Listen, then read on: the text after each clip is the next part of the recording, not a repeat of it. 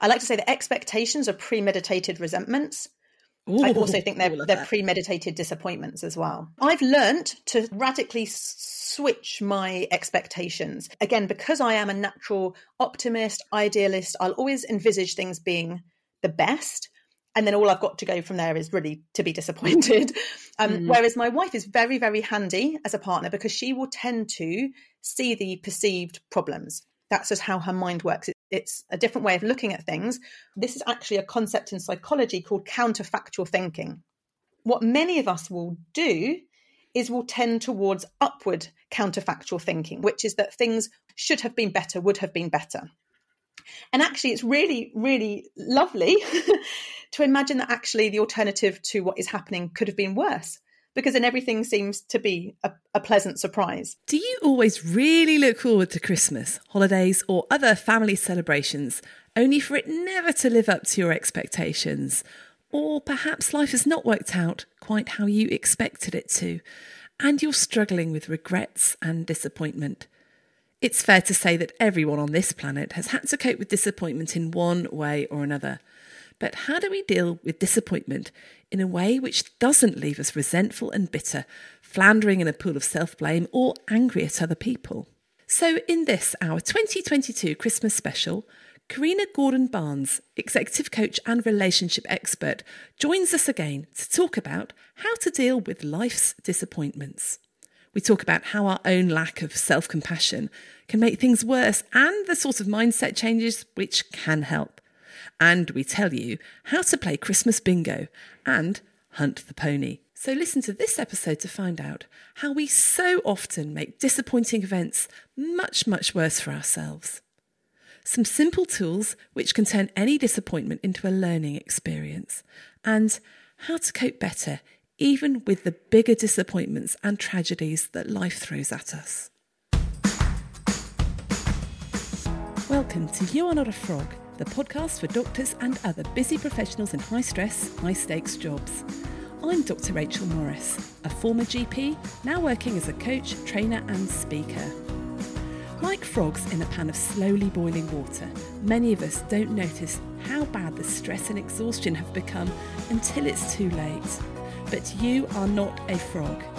Burning out or getting out are not your only options. In this podcast, I'll be talking to friends, colleagues, and experts and inviting you to make a deliberate choice about how you will live and work so that you can beat stress and work happier. Are you constantly stressed and thinking about work? Does your laptop come with you on holiday? Your to do list have permanent residence in your brain, and your worry about how to handle the latest crisis wake you up in the small hours? Then it's time to get your life back, and that's exactly what our brand new online course will help you do. It's a 60 minute reset for healthcare professionals to shift your mindset so you can set boundaries and limits around your work without the endless guilt that you've not done enough. It's just £27 and you can get instant access now when you go to shapestoolkit.com slash get your life back. It's wonderful to welcome back with me onto the podcast today, Karina Gordon Barnes. Welcome back, Karina. Hello, I feel like I am becoming part of the furniture, like a nice, saggy, saggy old sofa. Oh, it's well, I wouldn't describe you as a, quite as a saggy old sofa. Maybe a beautiful armchair. Thank be? you. I'll take that. now you are one of our regulars, and we're hoping to get you on a lot more. Karina, why don't you just introduce yourself for people that have not met you before? I have been coaching for many years. So since I was 25 years old, I was a precocious 25 year old, started coaching, and I've been coaching ever since. What do you specialise in, in particular? I, I would sum it down to relationships. What makes a relationship work, whether it's at work, at home? How do we deal with the disappointments of relationships, the resentments of relationships? Because relationships can really make or break our working life and our home life too. And they're one of the sort of threefold things in life that's important. I was listening to a podcast the other day with a sort of Uber coach, and they were saying, really, life boils down to three things that you need to be happy. One is a, sense of purpose in your life, two is your health, and three is good relationships. Would you Yeah. agree with those three? Yeah, I would. So, so relationships quite quite a big field there, and I know that you've done a couple of really popular podcasts. The one on Should I Stay or Should I Go? I would recommend that people check out if you're wondering about staying in a relationship or staying in a job or staying in a friendship. That was that that has been particularly impactful, I think. Absolutely. That real limbo place where you're not really in or out. And it's that horrible half hearted place. You're not, whatever it is, the job, the relationship isn't good enough to be fully in, but you're not quite able to leave. So you're just, you're, yeah, you're in limbo. And I think this podcast is a really good follow up to that because today we are talking about dun, dun, dun, disappointment. Um, mm-hmm. All sorts of disappointments. But as it is our Christmas special, we're going to start off with talking about disappointment around Christmas or whichever holiday you celebrate. And I'm hoping that even if you don't celebrate Christmas, you can have a little bit of time off over the holiday season to spend with family. So, yeah, Karina, what sorts of disappointments have you noticed tend to happen in particular around Christmas? There can be so much hype, and the Christmas movies play into that hype, all the glossinesses of Instagram or Facebook or whatever platform you're on. We, I think we all have in mind what a perfect Christmas or seasonal holiday might look like, where everyone's just harmonious and getting on, and there's joy and laughter, and the the songs all say it, don't they? don't they? They tell us what kind of magical time of year. It's the most magical time of the year. And mm.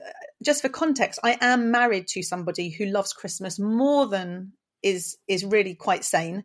Um, uh, we we traditionally have put our Christmas tree up the day after Halloween. We we're not doing that oh, at no. the moment with with two small children who are um, potential wrecking balls and just wanting to learn to crawl. But as someone who is married, as someone who adores Christmas, there is that image of the perfect Christmas, matching pajamas. We've got our matching pajamas ready for this year. We have Christmases sometimes with friendship groups. We have Christmases with our family of origin. We have Christmases with our created family. And each of these, we can have an image in our mind of how it should be and how we would long for it to be. And then there's the reality of what it actually is like on the day. And so often people have that anticlimactic feeling uh, after Christmas. It's like, that wasn't how the movies presented it to be. That wasn't how I hoped it would be. We got into this argument. People just sat around watching the telly. This person didn't show up even. So there was maybe someone who wasn't there around the table who you wanted to be there. Maybe it's about presents. Maybe the presents you got suggested that people don't really know you. They don't really understand who you are as a person. Why, why, why did you give me this thing? Why did you give me this blender? Do you think I should be cooking more? more? Why did you give me this jumper? This isn't my style. There can be a lot of expectation that is then crushed by the reality of getting together with other humans with their own busy lives. So, on the actual day itself and in the aftermath, there can be that disappointment. And I think if you add in as well the fact that most people get time off at Christmas, I know some of our listeners will be working on Christmas Day. And if you are, then I, we really wish you well on Christmas Day. But, you know, you've been working as hard as you can. You've got all the extra stuff around Christmas that you've had to do. And then suddenly you get to think, oh, wow, time off, a holiday. Mm-hmm. And then it's just frigging hard work for, yeah. for, three days. You might spend it with people that you wouldn't normally spend lots of time with, or you wouldn't normally choose to spend lots of time with. And then you wonder why you get sort of a few days after Boxing Day feeling really knocked and hacked off and think, well, well okay, that was that was my annual leave. That was mm. that was supposed to be this this wonderful time of year. Now I have to put a caveat here because um, I know that my mum listens to this podcast, so I just want to say that as does mine. Yes. Oh, does your mum listen as well? yes. So we have to be very careful about what we're talking about. Oh, I'm very grateful to my mum because she's my main quality controller for the podcast. And so she'll say things like, Rachel, I, I was listening the other day and did you have a bad cold? Because there were some very funny breath noises. I was like, what? so I, I, listened to the episode that had gone live. It had been live for about a month. And it was awful. But basically, our audio editor had done something really weird to the audio. And rather than cutting out weird noises, he had accentuated the breath noises. So every time one of us breathed, it sounded like Darth Vader was on the line. And he had fixed it, but then he'd not uploaded the fixed versions.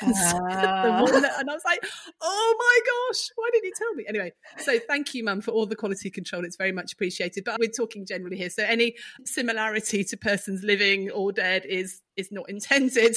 Correct. Entirely coincidental. Exactly that. Entirely coincidental. But you know, and I'm I'm really, really lucky. I have a, a wonderful family and we generally have a lovely time at Christmas. But there always are those disappointments, those things that aren't quite as you'd expect.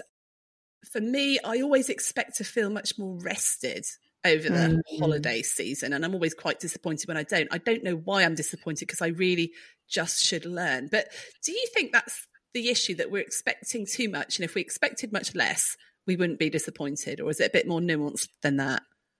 Well, one of my absolute favourite games to play, and I might have mentioned this on a previous podcast, but I'll uh, people listening for the first time, it's worth saying again, is to play Christmas bingo, any event or any occasion bingo, which is about imagining you have a bingo board in front of you, and on each of the squares you are putting something that you expect might happen that would be disappointing but would be kind of reality. So it might be, again, no connection to anyone living or dead, coincidental.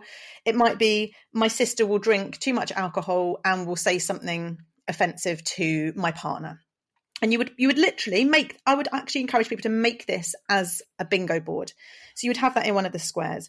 Then maybe it's my children will eat too much sugar and will just run around tearing through the house and be a bit of a nightmare. That goes on one of the other bingo. And so you have this, this bingo board of all the things that you actually do in reality expect might not be great about Christmas. Because what this does is it takes us out of that kind of rose colored. I am completely a rose colored glasses person. I'm an optimist. I will always look for the I- ideal version of what's going to happen. So I've really trained myself to try to look for, well, actually, in reality, what are all the worst things that might happen? Not in a pessimistic way, but just in a kind of eyes wide open reality way. Okay, so the, this is my bingo board of all the things that might happen. And I'm going to get a trusted friend that I can message on the day and that friend can do the same as well. Each time one of these things will happen, I'll actually smile to myself because I get to cross off that item on my bingo board. And I get to message my friend and say, yeah, I'm one down, two down, three down. And it becomes a game. It becomes something that I can smile about, that I can feel lighthearted about.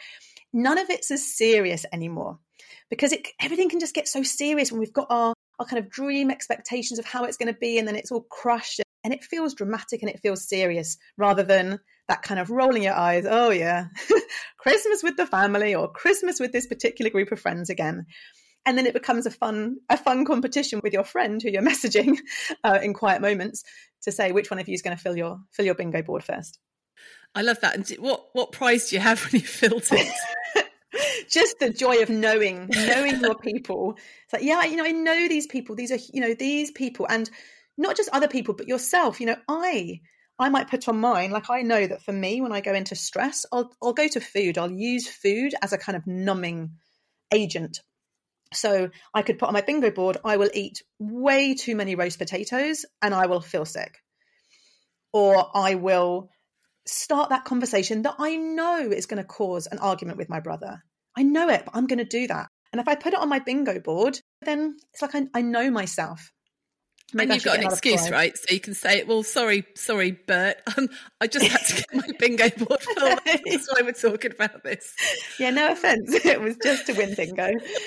but there's there's you know, and, and for each each listener, there's a, a different version of how you just might make the whole thing more playful. Because if you're talking about rest, another way of thinking about rest and relaxation is to think about play. How can you have things be more playful? So having a bingo board, having it be light, maybe even in, in, engaging the other friends and family at your event with this. You guys, what are all the things that in past Christmases haven't gone that well? And having a game with it. Oh, I love that.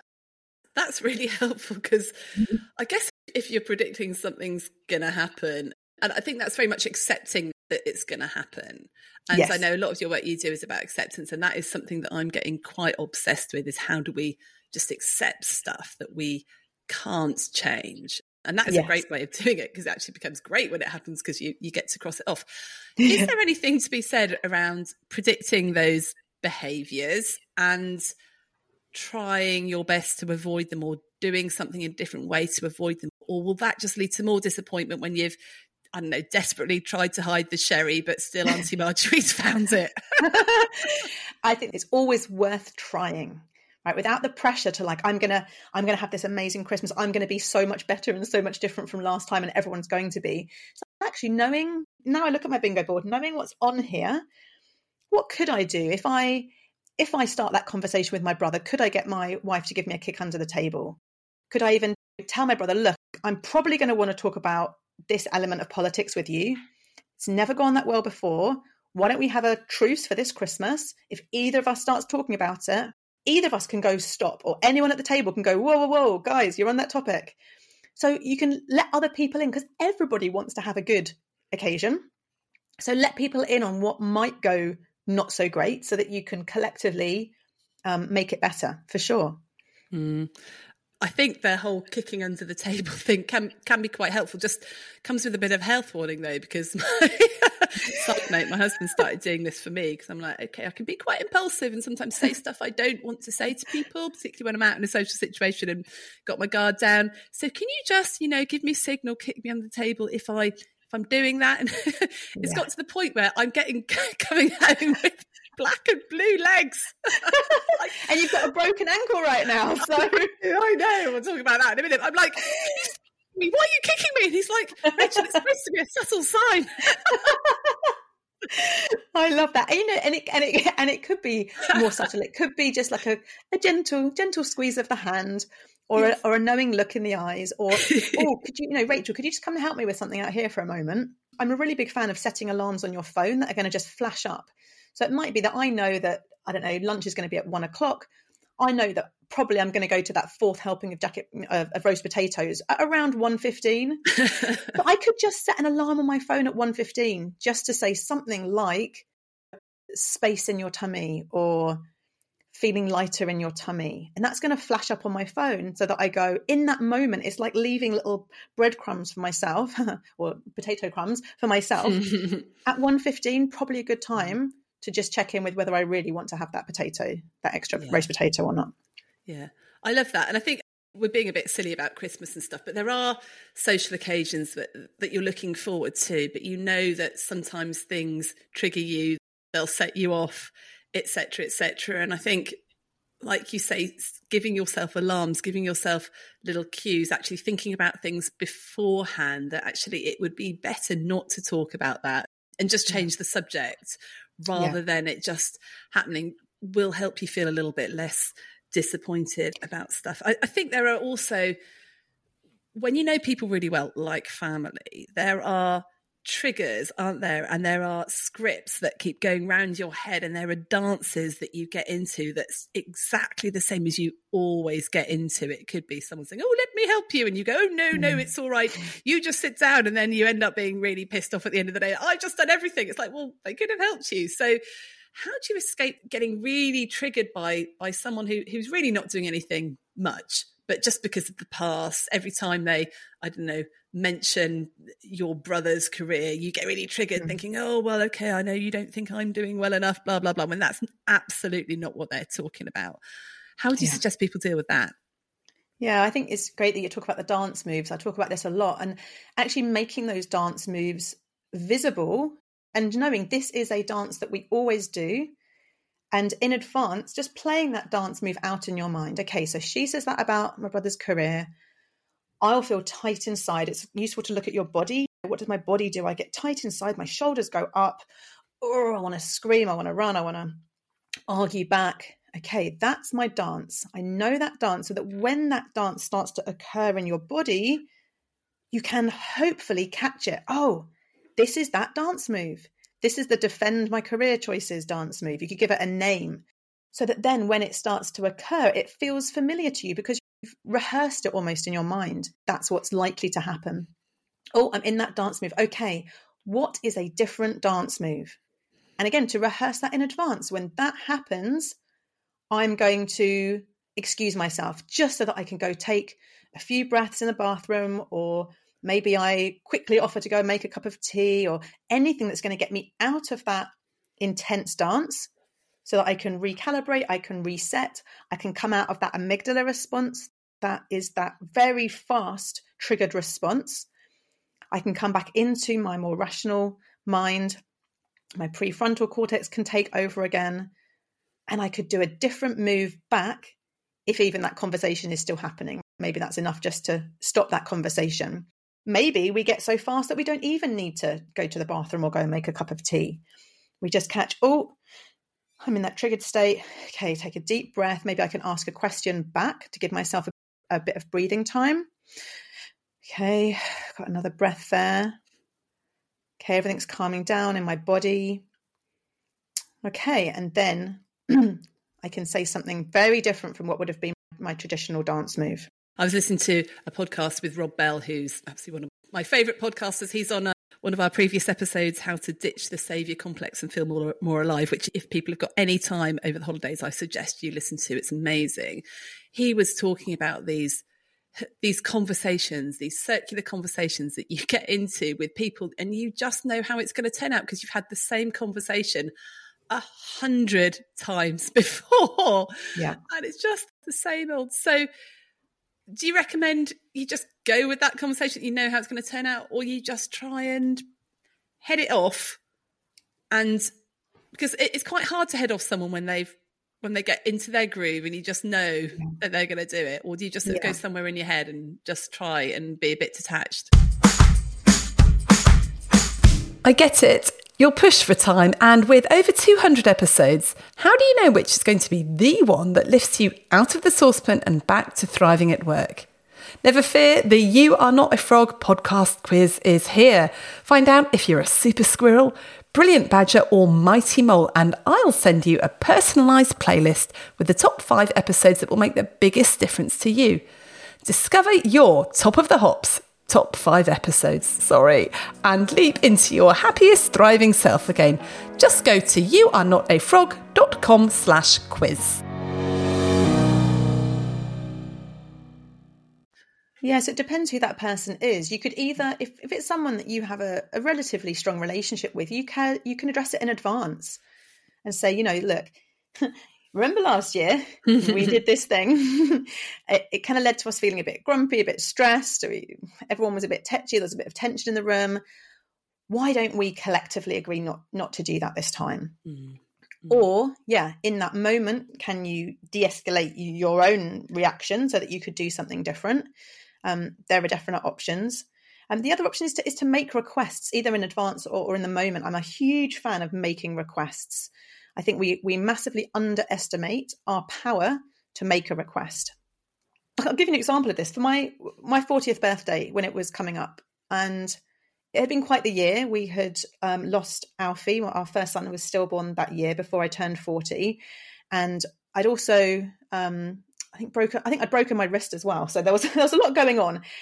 And I thought, you know what? So that I don't feel disappointed that this 40th birthday is not, you know, I'm not where I want to be in my life right now um, I'm going to make requests. And I put a post on Facebook saying, for my 40th birthday, this is what I would like. And I made a really, really clear request of the presents that I wanted. I mean, this was on Facebook, right? This was people, some people who are not my closest friends and family. I just said, this is what I would like. And I was amazed by how many people, people who, again, weren't really so, so close to me, but were just people I knew or had known in the past, who sent me really generous gifts because I had asked for what I wanted. And you and I, with, with the Shapes Toolkit, we talk about the zone of power. Within our zone of power is the capacity to ask for what we want. Whether other people give us what we want is entirely out of our zone of power. Mm-hmm. But from within our zone of power, we can ask for what we want. So I could say, let's say, back to the Christmas dinner, I could say to my brother, please don't bring up this topic. It doesn't go well for us when we talk about this. Please, if I start talking about this, could you please help me and change the topic? I could say to whoever's serving dinner, please could you not let me have more than five roast potatoes? um, please could you, if you see me going to put that sixth one on my plate, take it away from me. Be really, really specific. I, I have seen that you, Rachel, have broken your ankle, and I saw you making a really clear request in a group that we're on, you know, asking for the specific help that would be great right now for you. And so that we don't don't we then don't need to feel disappointed that other people haven't read our mind, other people haven't given us what we need. We just ask for what we want and what we need. Yeah, it's interesting you say that because actually that that was a real joke that I put on WhatsApp. But it's request. It was uh, I've broken my ankle, and the lovely group was saying, "Oh, what can we do to help?" And I said, "Well, if you could pop over, empty my dishwasher, hang my washing out." Yeah, that would be brilliant. But you know, I'm asking my children to do that at the moment, and to be fair, they're not really responding in the way I would like them to respond. Let's, let's just say, and I'm getting quite. Hmm. Let's say hmm. I'm I'm trying not to moan. I've made this decision when I broke my ankle. I'm not going to moan and I'm not going to criticize people and I'm not going to whinge at them or nag at them. But I'm mm. feeling a little bit disappointed by the response. Now, it is entirely, mm. there, it's an entirely normal child response. You know, when I say, Can yeah. you go and get me a hot water bottle? And they're two flights up, they don't want to go into it. Yeah. Um, but I am feeling a bit disappointed by my family's reaction to my request. So, what, what do I do about that? Yes. Yes. Well, you know that if you have done what is in your power, then it is back to what you were saying at the beginning. It's about acceptance, and which is mm-hmm. so hard, right? It's such a small word for such a big, huge philosophical, spiritual endeavor. yeah. Isn't everyone's life's work somehow to find acceptance with reality being disappointing? But have you made really clear requests, as you say, without the wind, without the complaint, without the demand, without the poor me, without any of that? Just, hey, this would be really supportive if.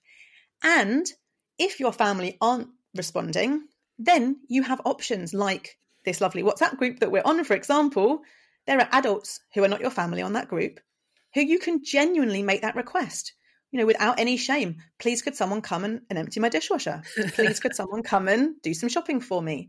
I think we we often hold back from asking because we feel like oh we shouldn't we shouldn't need help or we shouldn't um but actually people like to help I remember really well, Rachel, when I I had a hospital appointment coming up, and you just so kindly said, "Do you need someone to go with you?" And it, you know, it hadn't even occurred to me that I could ask someone to go with me. I think as as caring adults, as I imagine all of the listeners of this podcast are, we know that we like to help people when they make requests, if we can, if it's within our capacity and our our time and everything. So we can do the same. We can actually make really clear, clean requests of people. That's really interesting because I think, yes, a lot of disappointment is probably a little bit self inflicted. So, just reflecting on what you just said about my family, I'm asking them. In the, yeah, they just come home from school and I say, "Oh, can you make me a cup of tea?" And they're like, "Oh, do I have to?" Or they're really tired. Whereas you're right, I haven't been really, really clear in my mm. requests. I haven't said to them, you know, at the beginning of the day, actually, guys, it'd be really helpful if you could empty the dishwasher, if you could hang out the washing, because my other half's away at the moment. So, and asking them at a time where they're actually going to be receptive to it. Because I think when you ask yeah. people in the moment, you do often get a bit of whinging and, and, and pushback. But when they sort of stop and think about it, then they do do it. And I think yeah. reflecting on life's other disappointments, maybe the the bigger disappointments, maybe relationship breakdown or, or bereavement or something like that. We we layer pain on top of our original disappointment by not expressing what we need. And then when people don't give us what we need, we get really upset and even more disappointed when often yeah. people just can't can't read our minds, can they? Yeah. Yeah, it's. A, I, I do believe that we as humans, we do like to help other people. We just need to sometimes have a pathway to do that that's really clear. Yeah, and it, I think helping people out is a total gift. You know, I had to go to fracture clinic on Tuesday morning, and everyone was out, and I knew all the taxis would be booked up. And I thought, oh, and I felt really bad about doing it. But put a request on our neighbours' WhatsApp: just can someone drive me? You know, it's only five minutes drive to fracture clinic, and of course. Yeah. Of course, I'll drive you to fracture clinic. I'll only yeah. be too pleased. And it was really lovely because mm. we got mm. to catch up in the car. And I'd felt really bad about even asking for that. I mean, that that's a really, really small thing. But but it is a joy to be able to give to someone in a way that is significant. And if you look at the ways to well-being, giving is one of the ways to well-being. And so if you're giving somebody an opportunity to give to you, That's actually really good. And I must say, I think um, healthcare professionals, we're really bad at asking people to give stuff to us, asking for that help, because we're so stuck in the rescue role. We're we are all the, always the people that are, are strong, mm. and we're always the people that are helping other people. Mm. That it's it's it's quite alien, but it, but it doesn't stop us getting hacked off when people don't offer the help. So it's, just mm-hmm. thing we sort of our we really are our own worst enemies. And this might go back as well to that why Christmas cannot feel like a very restful period for many of us if we are in rescuer mode, if we're doing all the, oh, it's all on my shoulders and no, you go and sit down, I'll do it. If we go into that martyr role, whereas could we find more chance for rest? Could we ask really clearly? Could we assign roles more clearly? Could we become more coach like, maybe, of our friendship group, our family? In, in in delegating or asking or having other people step up so that it's less on us so that we can have a bit more rest mm. and where does expectations plow into this because i always think with with christmas that you know when we're organizing who's going to do what at christmas and you know, James and I have always said, "Oh, wouldn't it be wonderful if we could just go skiing at Christmas?" you know, yeah. You know, let's stuff everybody else. Let's just go skiing or go somewhere really exotic. And then we think, you know, there are people who have time off that we'd like to see. There are family members that might not have anyone else to go to. And we think, no, actually, for Christmas, we'll make sure that we can be available for those people. And we always end up saying, why do people have such expectations of Christmas Day? Because we can do mm. that other stuff with each other any any time. Um, yes. Um, but what's the role of actually lowering your expectations of, well, firstly Christmas, but then I'm going to broaden out to relationships and to life. Does that help with the acceptance, or is that just a very sort of nihilistic way to live? No, I think we absolutely want to look at our expectations. I, I like to say that expectations are premeditated resentments. Ooh, I also think they're they're premeditated disappointments as well. Mm. I've I've learned to to um, radically switch my expectations. Um, again, because I am a natural optimist, idealist, I'll always envisage things being the best, and then all I've got to go from there is really to be disappointed. Um, mm. Whereas my wife is very very handy as a partner because she will tend to see the perceived problems. That's just how her mind works. It's a different way of looking at things where she'll automatically see all the things that could go wrong or could be bad about a situation. So we're, we're, a great match for this. And I'll give you one example of where we've used this a lot recently uh, and helpfully is our daughter, who's now six months. She had a lot of medical needs in the beginning. We had a, a hospital stay and we had various appointments with pediatricians. They're still ongoing even. And before a medical appointment, because I would go into, oh, it's going to be wonderful. The pediatrician's going to be on time. She's going to be really helpful. We're going to leave with some really useful, you know, whatever it is, remedies. And Sam has trained me to instead look at all the things which could not be great about that appointment. So, literally, as we're walking to the hospital, as we're sitting in the waiting room, we're talking about, okay, probably, you know, the pediatrician's going to be late. Um, she's probably going to be distracted. She's not going to really feel like she has read our notes. She's not going to have time for us. And so we're we're setting up all the things that could possibly go wrong. And then when the pediatrician comes out on time, I'm like, oh my gosh, this is amazing. I'm so pleasantly surprised. She then actually listens to us. I'm like, oh my gosh, this is so much better than I thought. And, and this is actually a, I didn't realize it when we started doing this, but this is actually a concept in psychology called counterfactual thinking. Ooh. And what, what many of us will do is we'll tend towards upward counterfactual thinking. So, so counterfactual thinking is our our ability, our, our, desire to create alternative realities in our minds, to think that things could have gone differently. And we tend towards upward counterfactual thinking, which is that things um, should have been better, would have been better. And actually, it's really, really lovely to imagine that actually the alternative to what is happening could have been worse, because then everything seems to be a, a pleasant surprise. And to, to bring this to a, a, a kind of more a more serious level, after Alfie died, you know, a lot of my grief, a lot of my the tragedy of it was comparing reality with what I think should have happened, which would have been better which was he would have lived, he would now be three, and to have imagined a better reality different from the current one. What has helped me over the years so, so much is the opposite, is downward counterfactual thinking, which is that the alternative to reality was that we were never pregnant in the first place. Mm-hmm. Was that that pregnancy test was negative, and so all that we actually got with him was a bonus. Actually, isn't that amazing that we got to have him in the womb, we got to meet him, we got to hold him, we got to name him, we got to have his existence, versus the alternative reality where we didn't.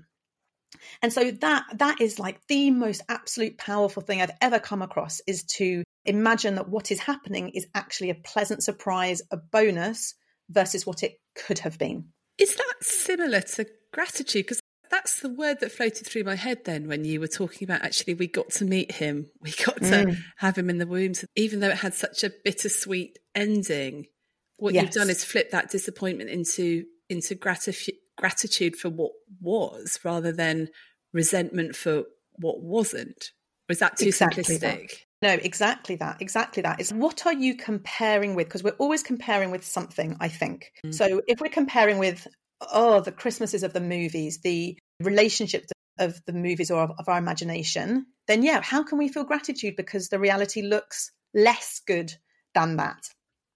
But if we're comparing with what would have been much worse, then the gap between that worse alternate reality and our present reality it's so much to be grateful for because we actually have something better than we could have had. How does this play out in things like relationship breakdown? Because I've noticed that it does seem to be incredibly hard to feel grateful, even for the time that you were with that person when it's all gone really horribly wrong.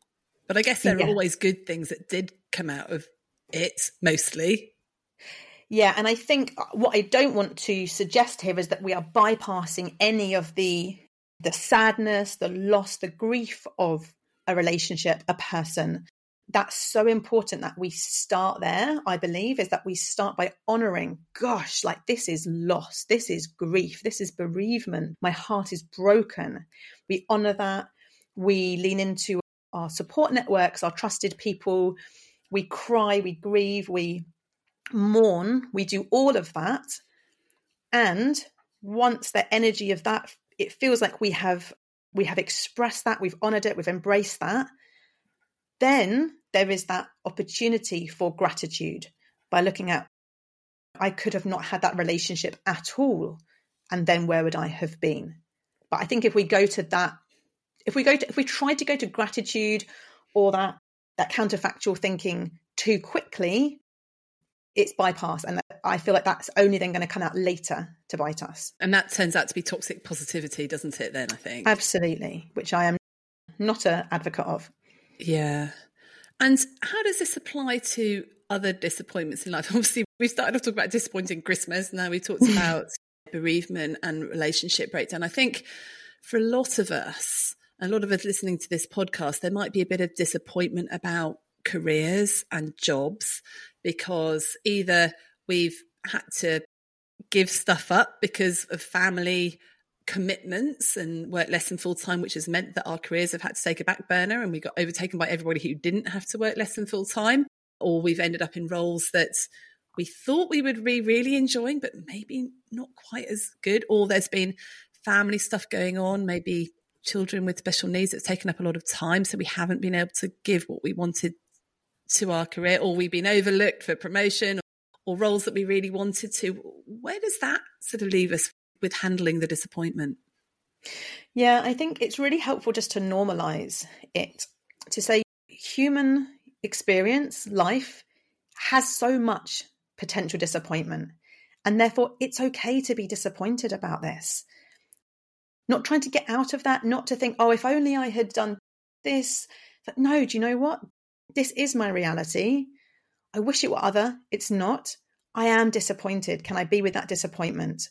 And then can I look at, okay, well, how how could this actually potentially be opening other doors? Are there any benefits that might be coming out of this? Is there anything I can be grateful for? But again, if it comes to the career side of things as well, exactly the same things apply. Don't bypass the experience of disappointment.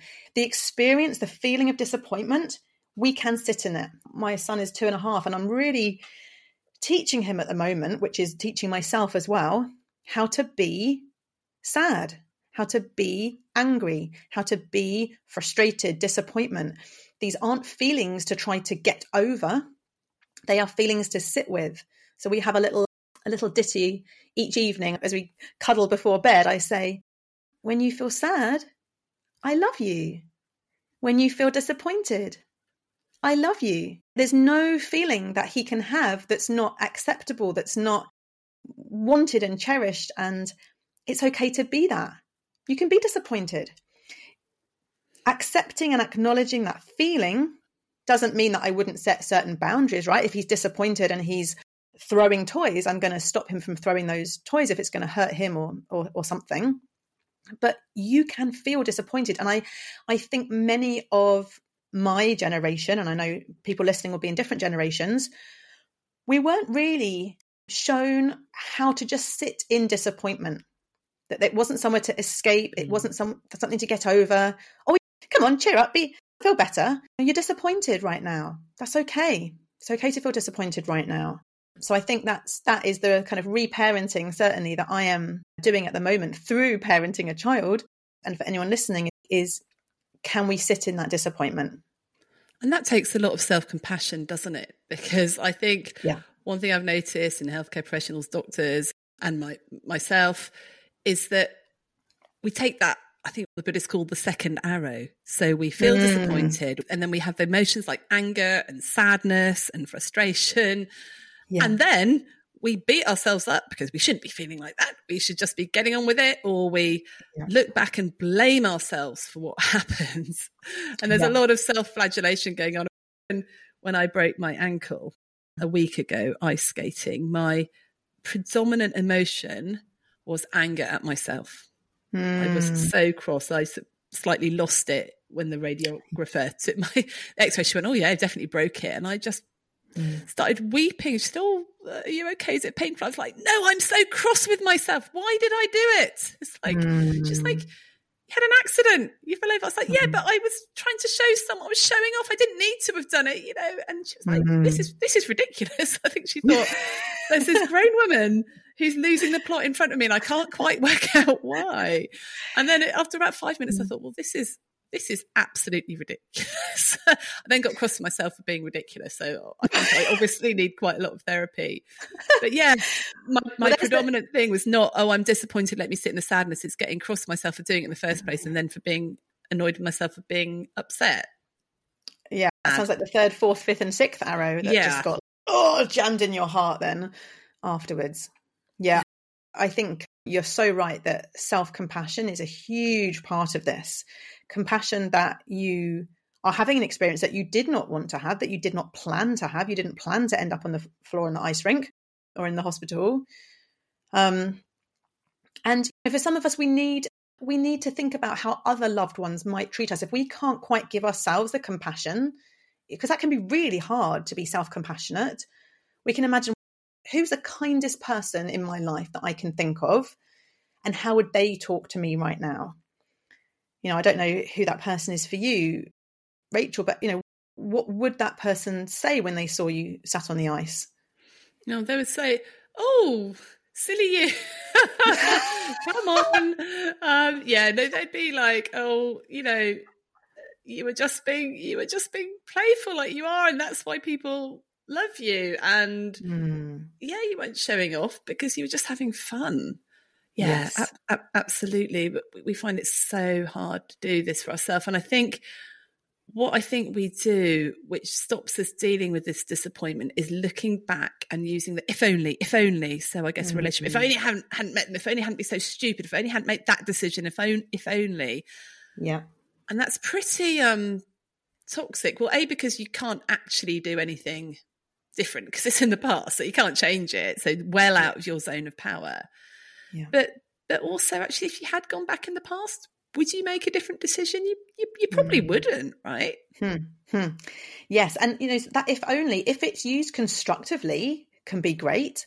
Like, okay, next time I go ice skating, what would I do differently? I will go off to the teacher after the lesson and go, oh, look at this new move that I just learned and probably break my ankle. Yeah. and it's, you know, it's like, okay, so I did, I did that. That's what I did. What would I do differently? And it, it can be so hard to ask that question because that that critical voice inside is like, whoa, you know, you were such an idiot. Why did you do that? What would you? It was like, okay, what did you do? What would you do differently next time? And you just become a learner. Then you become a learner, and and this goes back to again, if we go right back to the the Christmases discussion. Okay, that's what happened last year. These are all the things which I was disappointed with, or when it came to that relationship, or when it came to that work okay, with a really clear head and asking the question as a genuine question, what would I do differently next time? And what would support me to do that different thing on the ice rink? What would actually support you? Because your natural inclination was to show people the move. So, what would be different next time? What would you need to think differently in order to do something different next time on the ice rink? Is that a question? Yeah. That's a good question. Yes. I think I would go to the side and show the move next to yeah. the side of the rink so I can actually cling on when I fall backwards. I think yeah. that's really good because that stays in your zone of power, doesn't it? It's okay, so I am in control of what I do next time. I think yes. for me as well, there is something. Now, I have to tread carefully about how I say this because it really is unhelpful and it really bugs me when people say, oh, something good will come of it.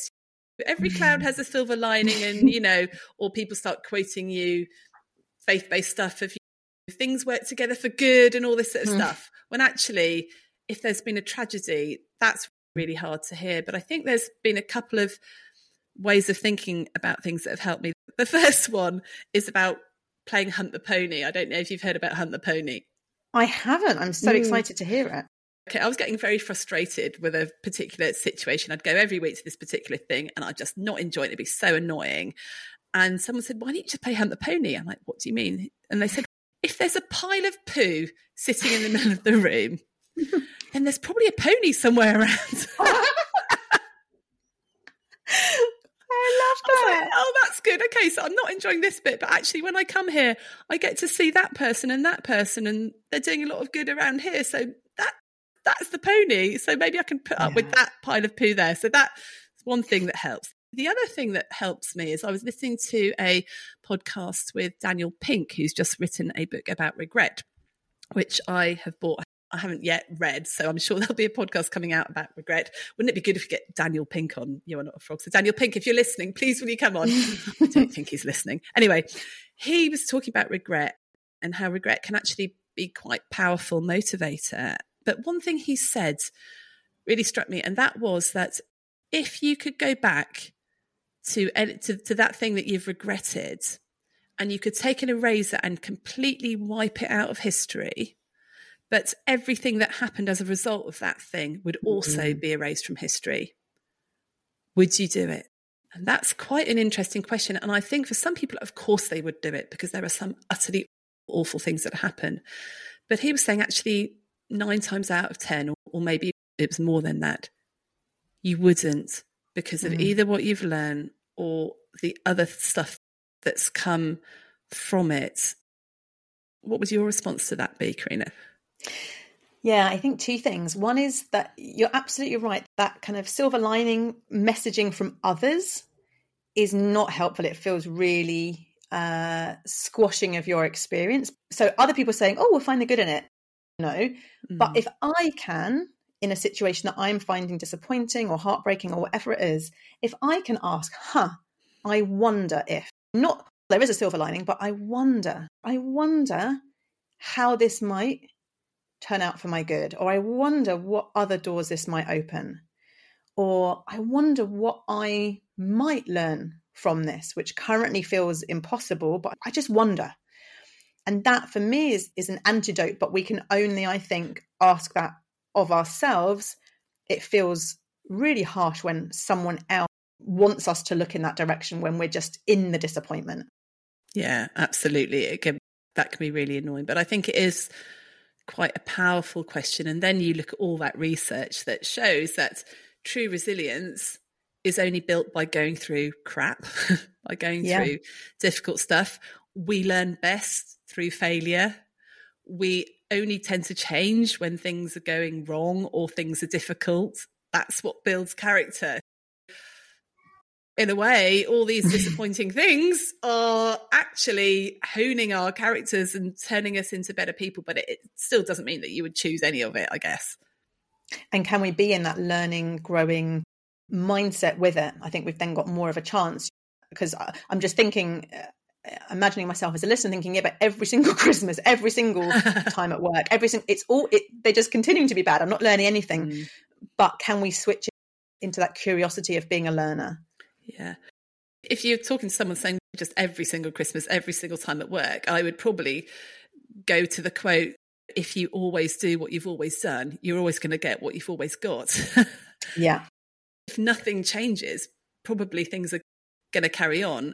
Given that you can only change what you do, the conversations you have, the plans you make, expecting other people to change is just going to lead to disappointment. But doing what you can, asking for what you need, catching yourself, doing all those little things like setting alarms on your phone, doing a bit of work, doing a bit of therapy if, if needs be. I think therapy is amazing for uncovering those deep down scripts that we've got mm. going on. I'm doing a bit of therapy for a few reasons at the moment. And my goodness, there's oh, oh there's in my head that you really don't want to know about, Corrina.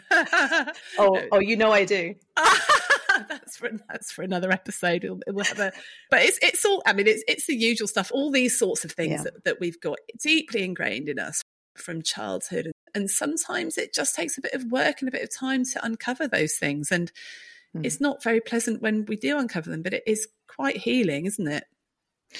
Yeah, and, and just that compassion to bring to all of that, you know, that we are human, we are human beings having this human life thing, which is just very hard for many, many people. Um, mm. So, any support we can get to help with that, absolutely. So, Corrina, we're at the end of our time, sadly. What would your top three tips be for dealing with either Christmas disappointment or bigger disappointments in life? So, I would say it's that bingo board, that planning for or expecting all the things that could not go well, and then being pleasantly surprised if if indeed things do go better than expected. It's that making requests. So being unafraid to actually ask for what you want and need and then I think number three will have to be that that compassion, that being with yourself with the disappointment, accepting yourself in that disappointment, knowing that you're human and that disappointment is part of the human experience. Yeah, brilliant. I think for me, I would agree with all those three.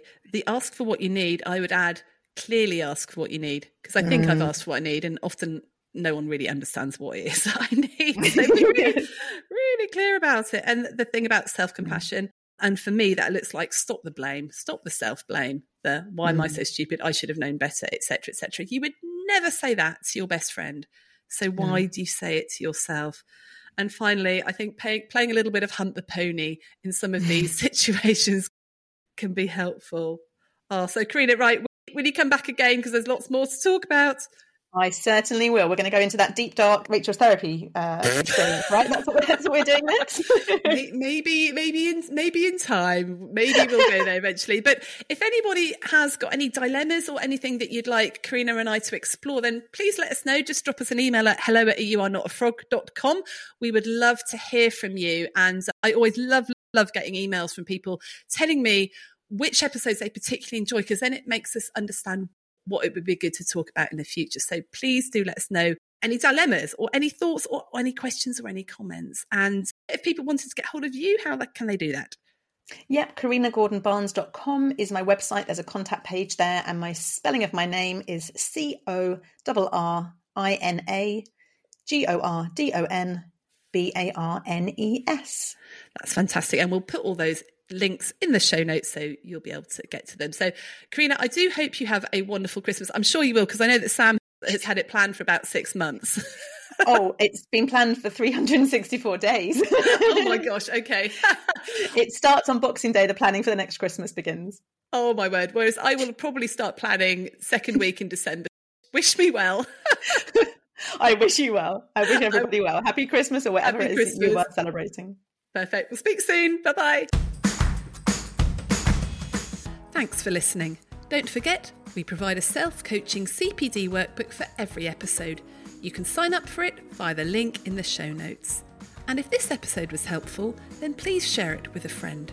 Get in touch with any comments or suggestions at hello at youarenotafrog.com.